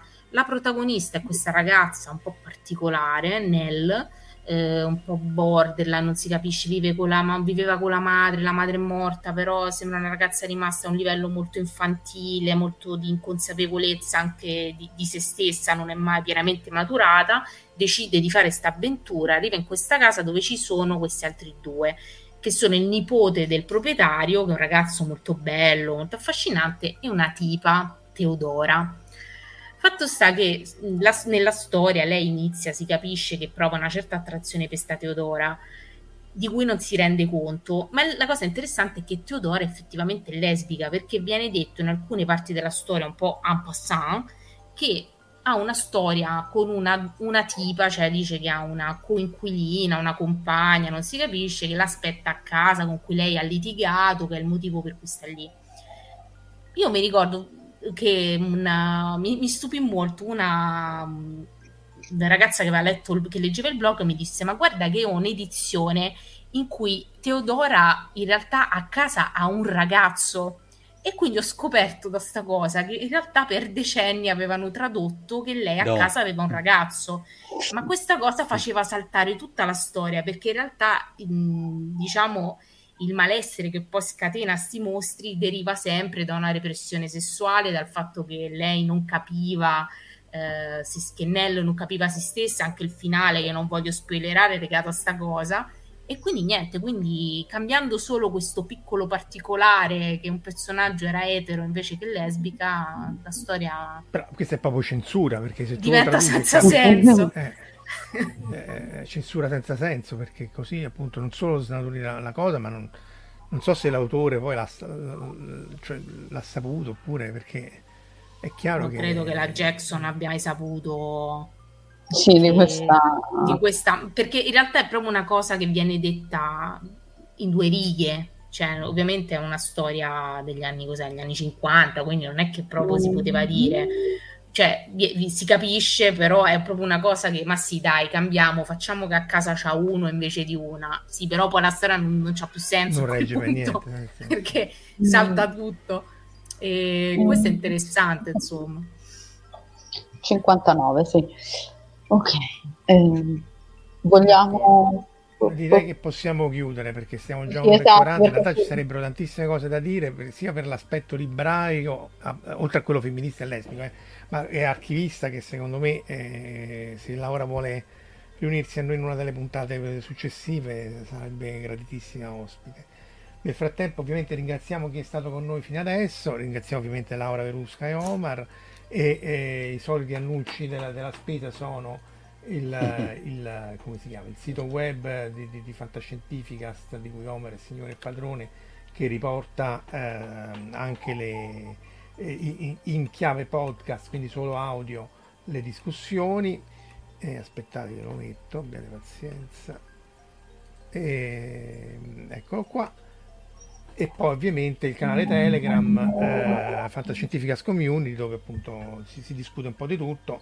e di quello che di fantascienza di tutti i generi, lesbico, femminista, di, di sud e giù. Parliamo persino di Discovery, penso quanto siamo inclusivi, che, che tu non sai Laura, ma Discovery è proprio il peggio del peggio che mai mente umana possa aver concepito. Grazie a tutti e alla prossima. Grazie a voi. Ciao. Avete ascoltato Fantascientificast, podcast di fantascienza e cronache della galassia, da un'idea di Paolo Bianchi e Omar Serafiti, con il contributo cibernetico del Cylon Prof Massimo De Santo. Potete seguirci ed interagire con noi sul nostro sito fantascientificast punto it, su Facebook alla pagina Fantascientificast, su Twitter sul profilo at fantascicast, sul nostro canale Telegram t punto me slash fantascientificast, sulla nostra community Telegram t punto me slash fsccommunity. Se siete particolarmente timidi, potete utilizzare la vecchia, cara e affidabile posta elettronica scrivendoci all'indirizzo redazione at fantascientificas punto it. Tutte le puntate sono disponibili sul nostro sito, su Apple iTunes, su Spotify e su Podbean all'indirizzo podcast punto fantascientificas punto it. Se volete, potete lasciarci una valutazione a cinque stelle su Apple iTunes ed offrirci una birra romulana o un gotto esplosivo pangalattico, sostenendoci tramite una donazione PayPal utilizzando l'apposito pulsante sul nostro sito. Fantascientificast è una produzione amatoriale, non si intende infrangere alcun copyright, i cui diritti appartengono ai rispettivi detentori. Autorizzazione S I A E cinque sei uno due I cinque tre cinque nove. Nessun bite e nessun tribolo sono stati maltrattati durante la produzione di questo podcast. Alexa quattro e l'equipaggio di Fantascientificast vi augurano lunga vita e prosperità e vi danno appuntamento alla prossima puntata lungo la rotta di Kessel.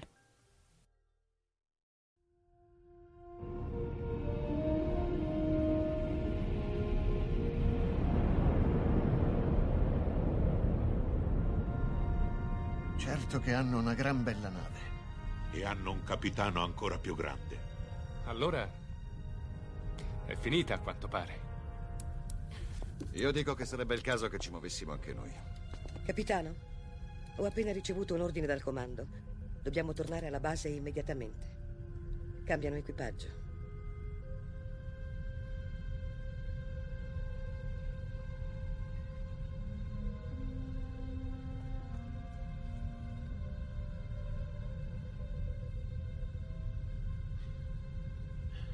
Se fossi umano, penso che ora la mia risposta sarebbe: andate al diavolo.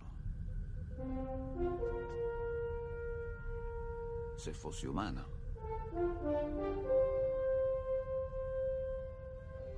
Che rotta, capitano?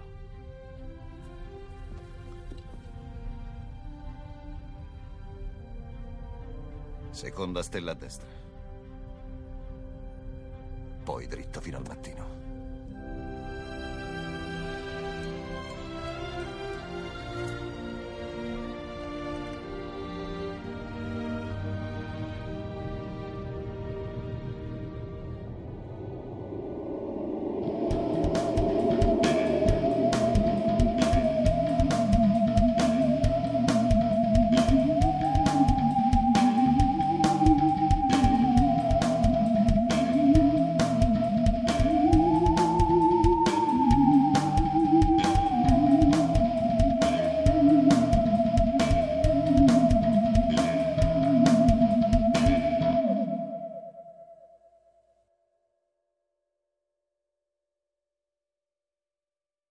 BetMGM has an unreal deal for sports fans in Virginia. Turn five dollars into one hundred fifty dollars instantly when you place your first wager at BetMGM. Simply download the BetMGM app and sign up using code champion one fifty. Then, place a five dollar wager on any sport. You'll receive one hundred fifty dollars in bonus bets, regardless of your wager's outcome. And if you think the fun stops there, the King of Sportsbooks has plenty of surprises in store. Check out daily promotions, same game parlays, live bets, and so much more. Download the app in Virginia today and get one hundred fifty dollars in bonus bets instantly from your first wager, only at BetMGM.